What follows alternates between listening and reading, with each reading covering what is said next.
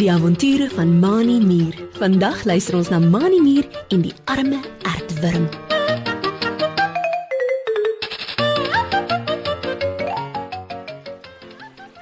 Mani Mier en sy maatjie Driekie Dassie speel al te lekker aan die kant van 'n riviertjie in die veld. Die son skyn lekker warm en die voeltjies kwetter vrolik in die bome se takke.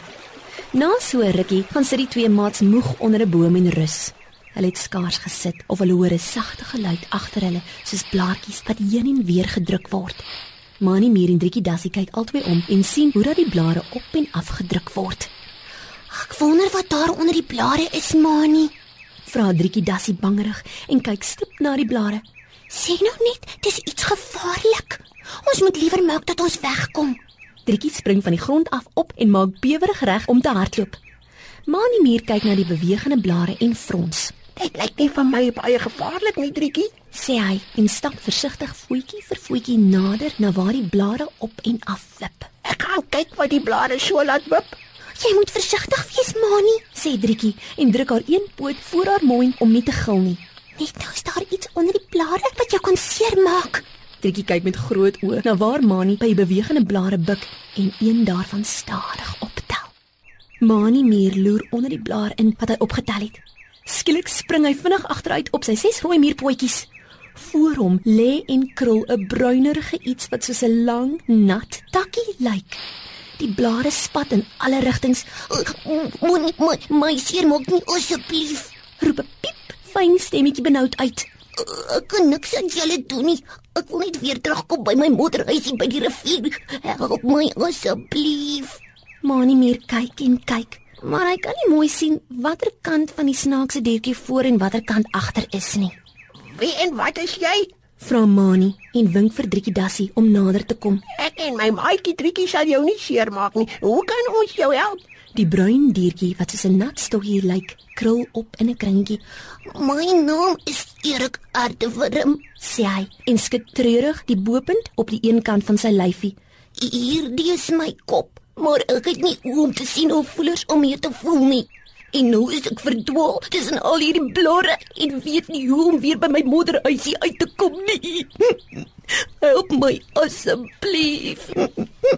Driekie Dassie kry die aardwurm jammer, Maar Erik, moenie huil nie. sê sy en buig af om vir Erik van naderby te sien. Ek en Mani sal jou graag help. Kom ek tel jou op. Driekie steek haar een wollerige potjie uit en tel vir Erik aardwurm op.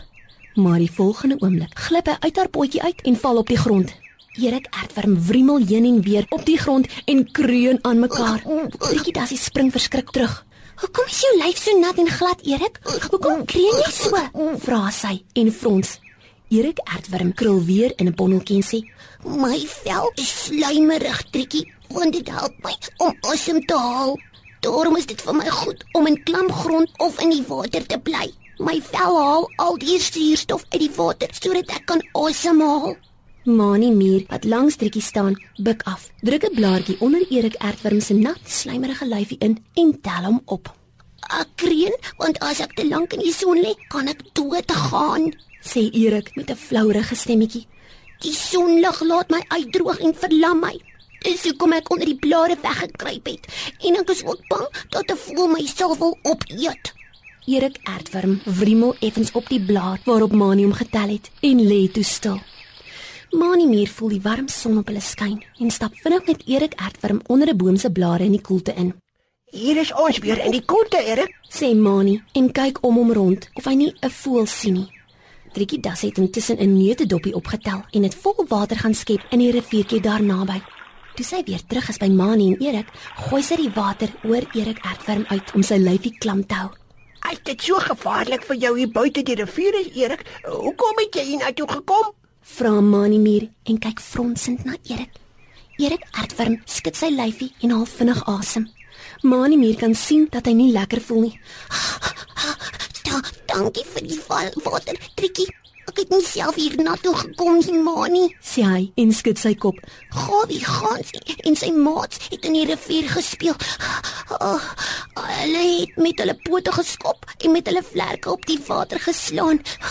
Oh, een van hulle het die grondkluit waarin ek bly aan die kant van die rivier raak geskop dat dit hier beland het.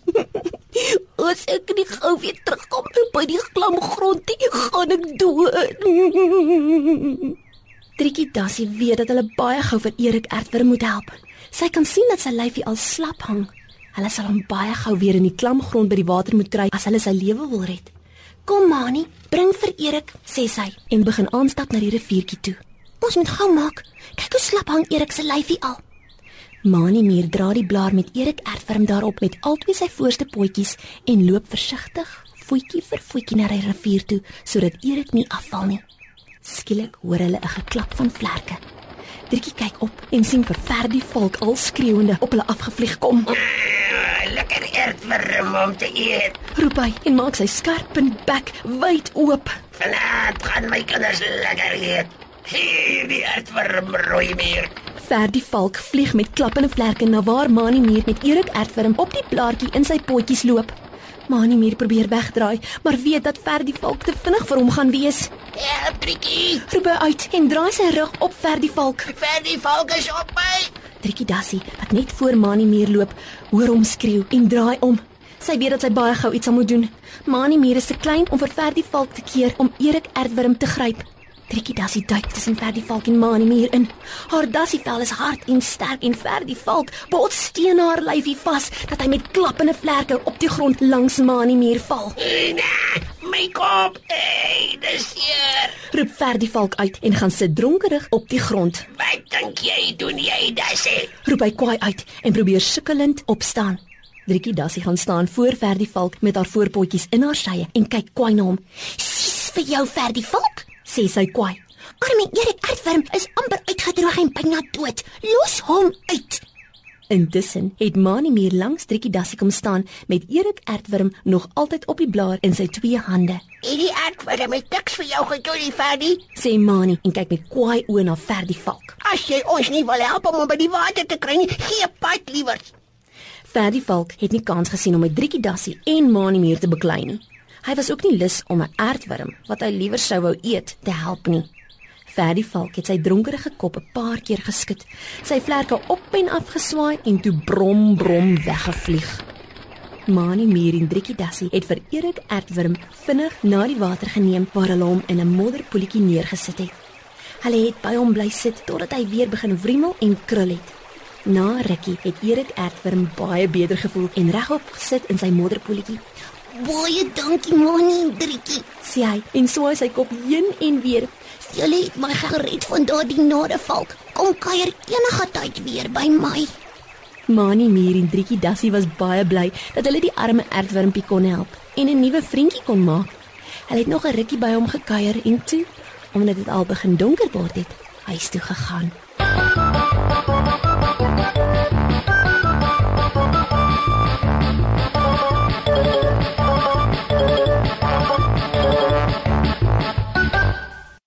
Ons lees in die Bybel in Psalm 34 vers 18.